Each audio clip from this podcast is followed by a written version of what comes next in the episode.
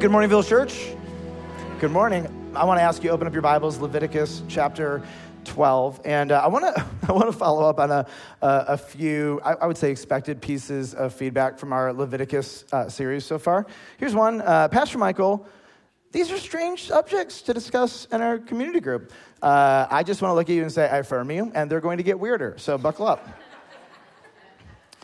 Uh, nobody actually said this, but it's sort of like an undercurrent that I just want to, want to acknowledge. Uh, Pastor Michael, I come to church to hear how the Bible can apply to my life. Why should I care about Leviticus if it doesn't apply to me? Now, again, who's going to say that out loud?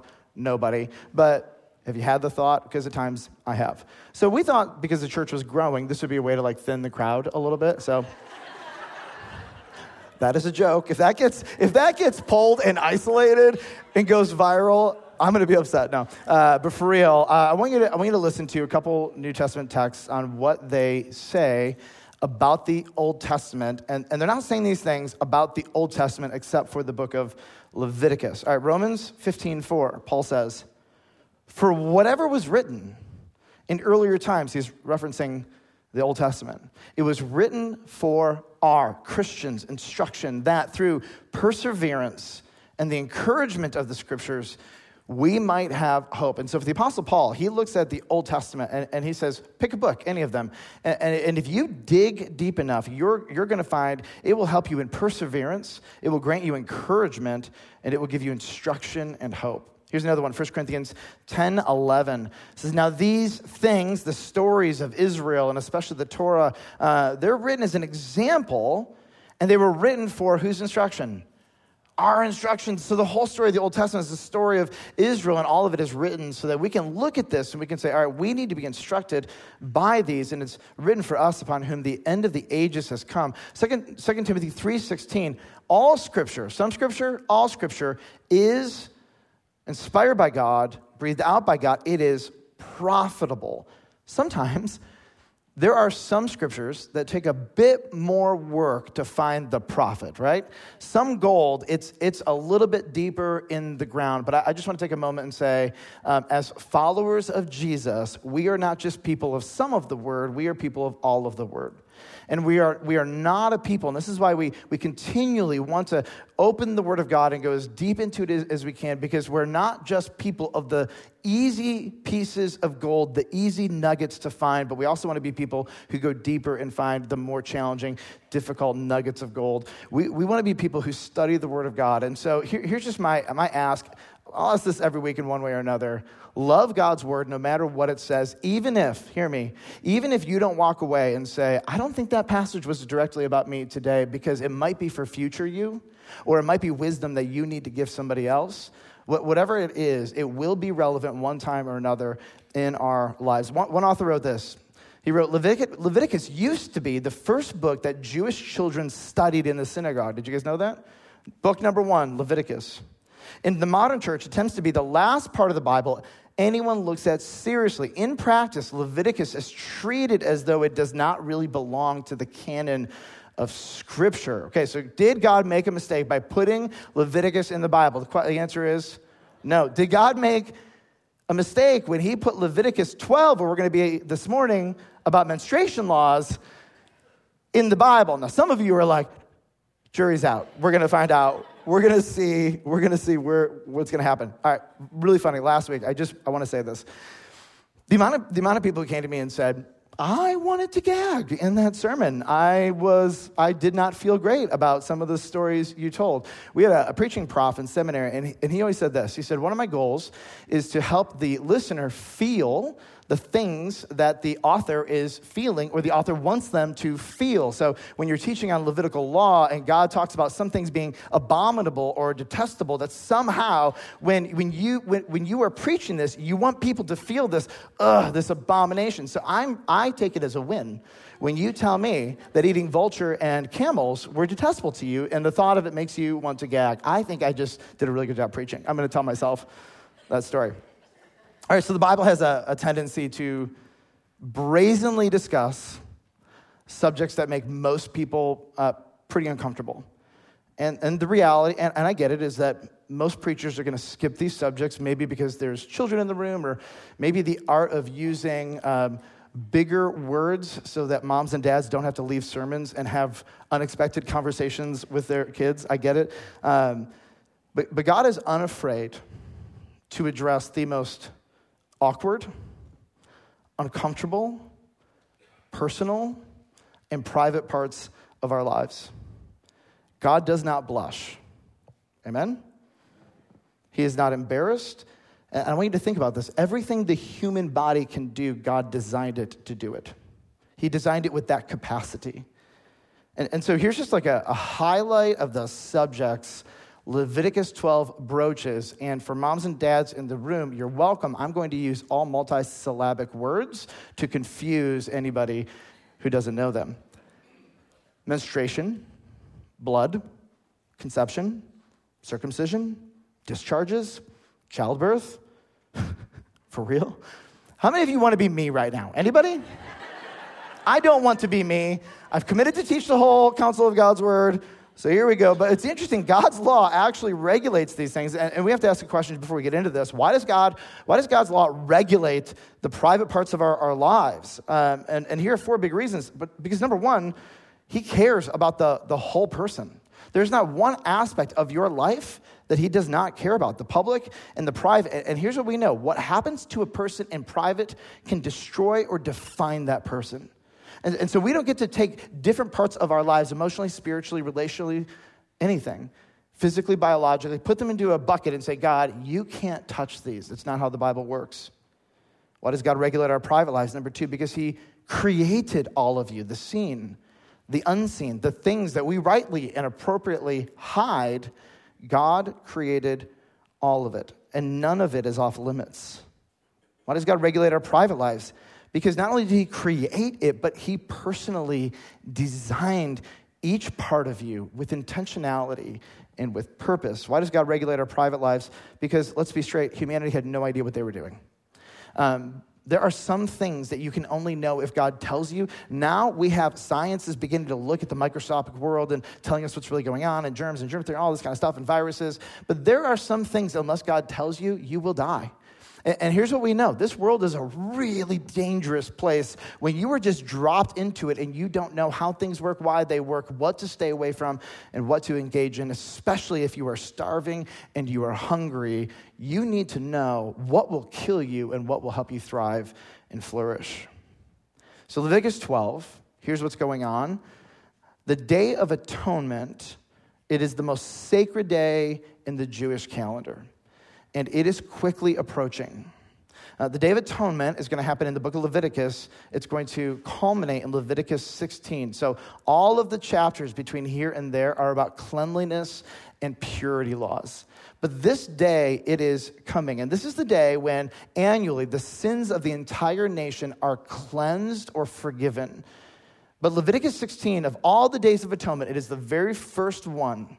It's, it's also the day where, for the very first time, the presence of God is going to come down and dwell in the midst of his people. And, and, and so here, here's something interesting. There's, there's a question that every single Jewish person needs to know as they get ready for the presence of God to come down, and it is this Who can approach God's glorious presence and not be killed? Who can approach God's glorious presence and not be killed? Uh, if you consider for a moment the chapters and the way they are ordered in the book of Leviticus, right before these cleanliness laws, we get a sneak peek into the first day of atonement. And there are two priests, the sons of Aaron. Their name, names are Nadab and, who knows it? Abihu. And these guys, this is right before the cleanliness laws are given. These guys go in, and there is something wrong with what they do, and they are incinerated, burnt to a crisp. And then right after that are the cleanliness and purity laws. Why is it structured this way? Because every single Jew, for the rest of time, who reads the book of Leviticus is going to read about the incineration of Nadab and Abihu, and they're going to ask a question How can I avoid that? And then God's going to tell them these laws. This is how you can avoid entering into the presence of God and being incinerated. Old Testament cleanliness laws, they're, they're written to make sure that every person who comes near to the presence of God doesn't just live, but flourishes. And this is what everybody wants.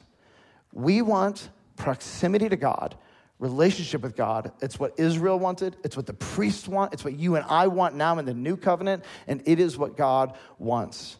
God does not want people to draw near to him and then be required out of judgment and holiness to have their uncleanness destroyed by his holiness. Because this is what happens when uncleanness and holiness mix. And so God is trying to protect the people and grant proximity and help them prevent being killed. And it wasn't just the public things that could make you unclean, it was the private things. So, chapter 12, it's as personal as it gets. Look at verse 1. The Lord, he spoke to Moses, saying, Speak to the, the people of Israel. Now, this is funny, I think. Like now, Moses has to get up and he has to say, Hey, everybody, we're going to talk about some really private things. Listen up.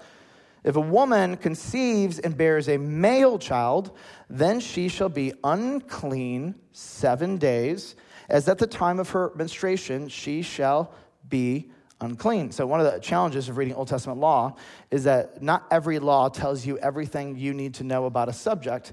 And so, what's interesting is, is Old Testament law here just kind of passes by the subject of menstruation. And so, Leviticus 15 actually picks up this subject. And, guys, Pastor Dean, he gets to preach on Leviticus 15 in a few weeks. I'm so thankful for him. Dean, thank you. You're a hero to me personally.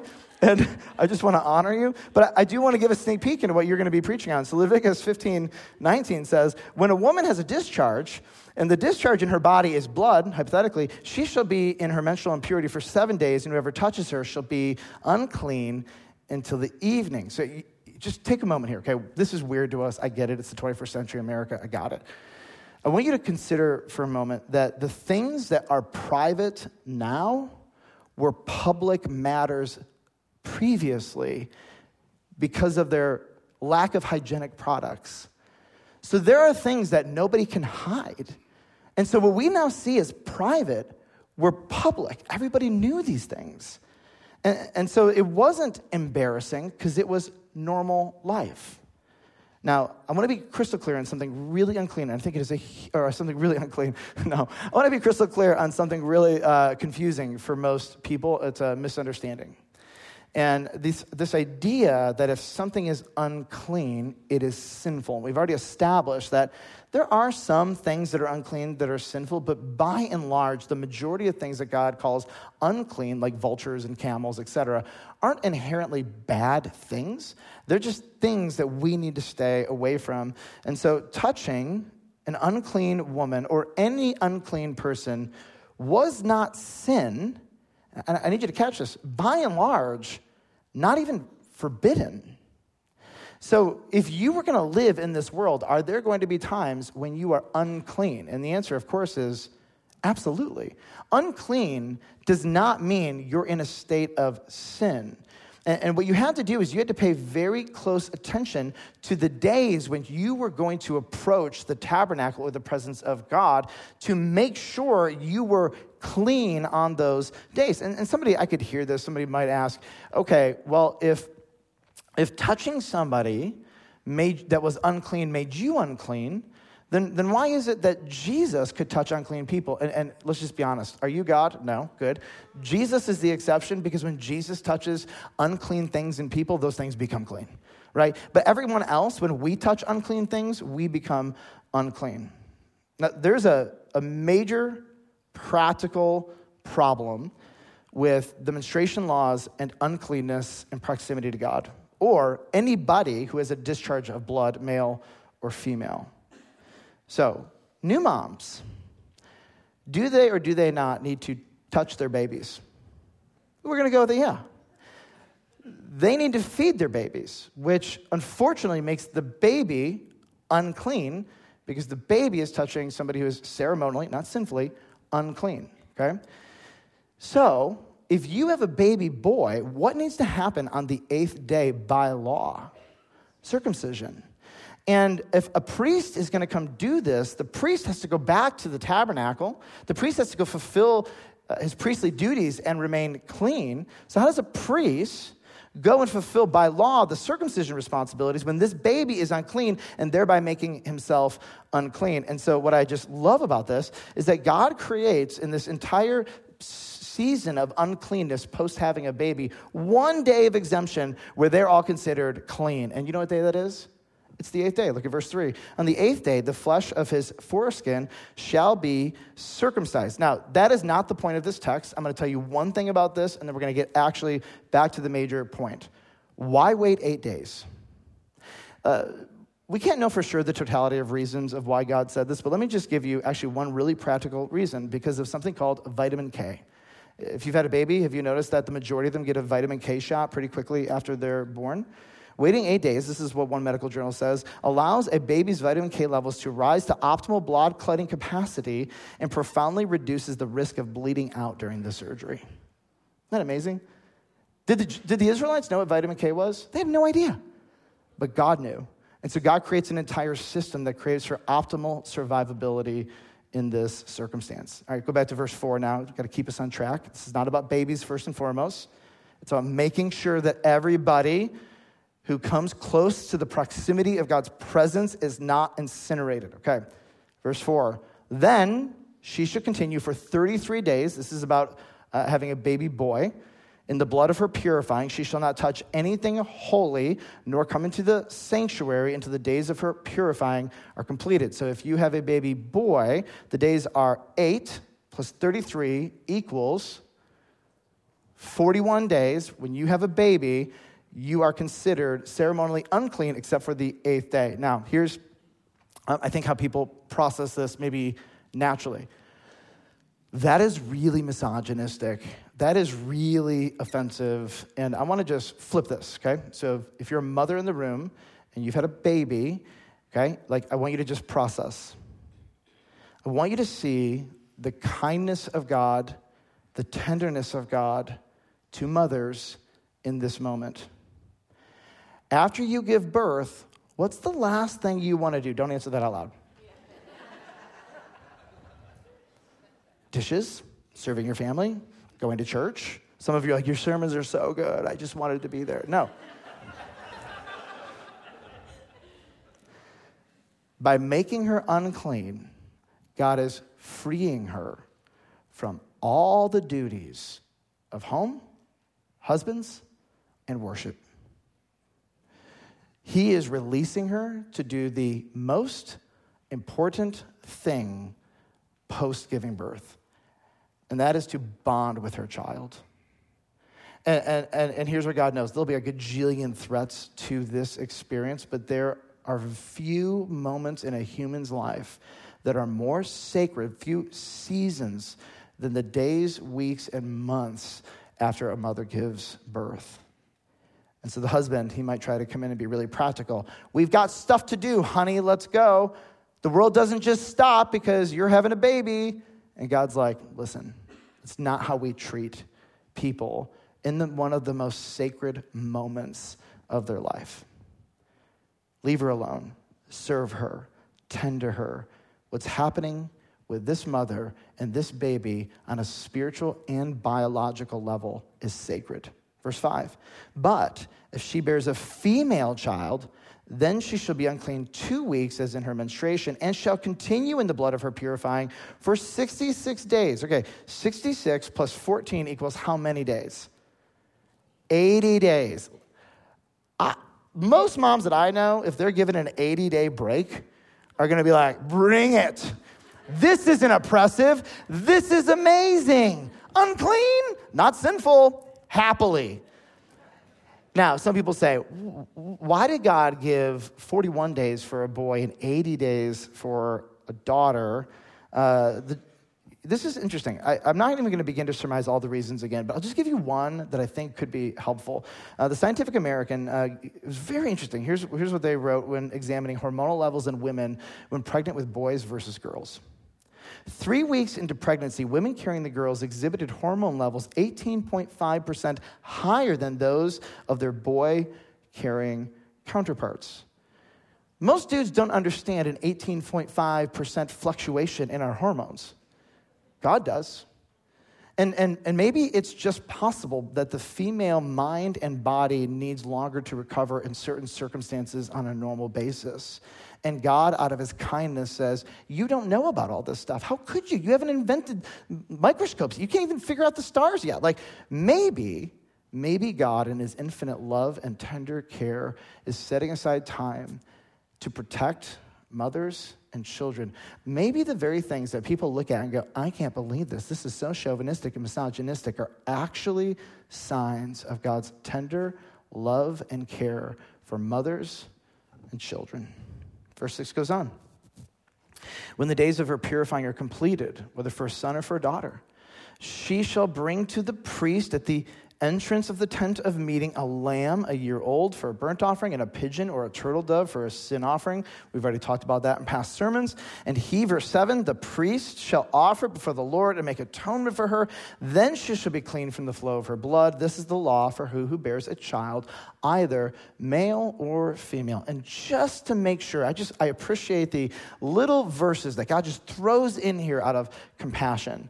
Just in case you are broke as a joke and you can't afford a lamb. Verse 8 says, If she cannot afford a lamb, then she shall take two turtle doves or two pigeons, one for a burnt offering, the other for a sin offering, and the priest shall make atonement for her, and she shall be clean. You might have a lamb, but anybody can catch a bird. All right, so what? Two so what's. Number one, God tenderly protects mothers, and he cares for them this, this chapter reveals God's heart in so many ways for moms. I just want to highlight two. God gives new mothers time to rest from their spouse, from worship, from extroverting, from travel, to bond deeply with their child. And I, and I just want you to understand this women and children matter deeply to God. But number, number two, God is training men through laws to imitate his tender and thoughtful care of women. We have addressed this time and time again. When men do not rise up to care for those that culture treats uh, the most horribly, those who are objectively the most vulnerable, civilizations collapse. And, and, and this is not about being buff and physically strong. What, what God wants to raise up is spiritually strong men who lead, defend, and protect those who are the most vulnerable. And, and, and what you see is that God is training generations through law of this is what it means in this circumstance. And there are so many other circumstances when it comes to foreigners, refugees, children, widows, there are all of these classes of people that are considered socially vulnerable, and God instructs and demands via law that the men who are teaching and implementing these laws rise up and they protect those that the culture leaves most vulnerable. This is one of the privileges of being a godly man. We are spiritually and emotionally strong, and we are defenders of the weak. There, there's a an implicit instruction for women here, by the way, which is women look for men who are spiritually strong and brave. Because you're going to need men who can rise above their impulses, their desires, and their selfishness when you are in your most vulnerable place to tenderly love and serve you. Uh, thousands of years removed, chapter 12, I think it seems weird but for every woman who read these in their context for the first time, they would read these and go, God loves me. Every other religion on the planet extorts and exploits women, mothers, and children. But the God of Israel is fundamentally separating himself from all the other fake demon gods as the one who tenderly cares. So, number two. God desires his people to be safely in his presence. Cleanliness laws were about protection and proximity. When unholy things or unclean things come near a holy God, it's a disaster. And I, I just want to take a moment and say, Village Church, we are no longer under the Old Testament cleanliness laws. But it doesn't mean that we don't still need to be clean when we come into the presence of God. And there is one singular way that humanity, every individual person, can be clean and enter into the proximity of God's presence with confidence. And it is not by being a good person, it is not by going to church, it is not by being better than the person next to you. Every human being is offered forever cleanness, forever forgiveness, forever capacity and ability to enter into the very presence of God if they would do one thing. And that is that we need to personally trust in Jesus Christ for the forgiveness of our sins as our God and Savior. There is no other name by which we can be saved, cleansed, forgiven, healed, or given access to God. And there is no other way. We must individually, personally, everybody, all of humanity, come to God and say, I'm sorry, forgive me. I believe in Jesus Christ that he died for my sins and was raised from the dead. You are not saved because you're here. You are not saved because your parents are awesome. You're not saved because your grandma prayed for you into church. You're not saved because you go to a Christian school. You're not clean because of any of these. But spiritual cleanness is offered to anyone who personally trusts in Christ. And if you have never done that, I just want to invite you personally. Today and here and now, you have the ability to receive total cleanness and forgiveness. And, and here's what I love about when you come to Christ I can't become unclean. It's permanent. It's forever. It's one of the perks of not being under the old covenant and being under the new covenant that the blood of Jesus cleanses us from all unrighteousness and gives us proximity and protection when we come near to God. So I want you to catch what this looks like. Believer, it, when you sin, anybody sin this week? Three of you. Good job. Amazing church.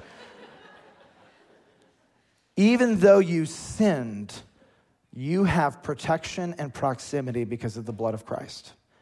And you come to God and ask forgiveness again, even though objectively you're forgiven, et cetera, but like relationally, you come to Him and you own this specifically, extreme ownership. And you even have the ability to walk up to God, to pray to Him. The Spirit can dwell in you, God's very presence, and not obliterate you when you mess up because you are forever clean when you trust in Jesus Christ. What incredible news! And, and so, for, for people who have never trusted in Christ, what these laws point to is that cleanliness and access to God and protection in all of these circumstances, it's found in Jesus. But for believers, we have this incredible reminder every single time you pray to God, despite what you have just done or the struggles that you have, um, praise God that you don't live under that old law. Amen. And we take for granted the total freedom and access that we have to God. So that even if, like, I mean, just consider this for a moment. Not that any of you would ever do this. You're sitting there and you're having these judgmental thoughts. You're like, that Michael is such a, he's preaching so long. I'm not interested. And, you know, I'm kind of frustrated because he's wearing sandals right now. And that Marina girl, I'm telling you, she's too young. Uh, I can't believe this. I'm just, whatever. And then all of a sudden, you get up and you sing and you mean it, even though she's leading you. And God's like, I still want you to have access to me. He doesn't obliterate you in that moment. Anybody else had a judgmental thought about a worship leader or a preacher? Anyone? Anyone? I have. And I'm like, judge me all the time. but the fact that we can be in worship and even still struggle with sin and be considered clean and God still invites our worship, even though our hearts are broken and being redeemed. It's just unbelievable. Every, I mean, when I've been teaching through Leviticus, this is kind of the thought that I've been having in my brain is every time we sing, I can't believe God doesn't destroy us. Knowing what I know about myself and my heart and what has happened this week and this morning, right?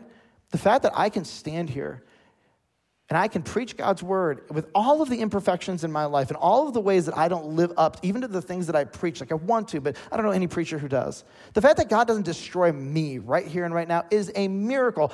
Any of us are alive. And I've just been thinking through these last uh, few months as we preach to this like, God, thank you for the new covenants. Thank you for the blood of Christ. Thank you that it is better than the blood of bulls and goats. Thank you for this. And, and if you've never trusted in Jesus Christ, I'm telling you, um, the blood of Jesus has the power to cleanse you, forgive you once and for all and forever. Don't leave today without asking Him to save you and forgive you. Village Church, let's pray together. God, we love you.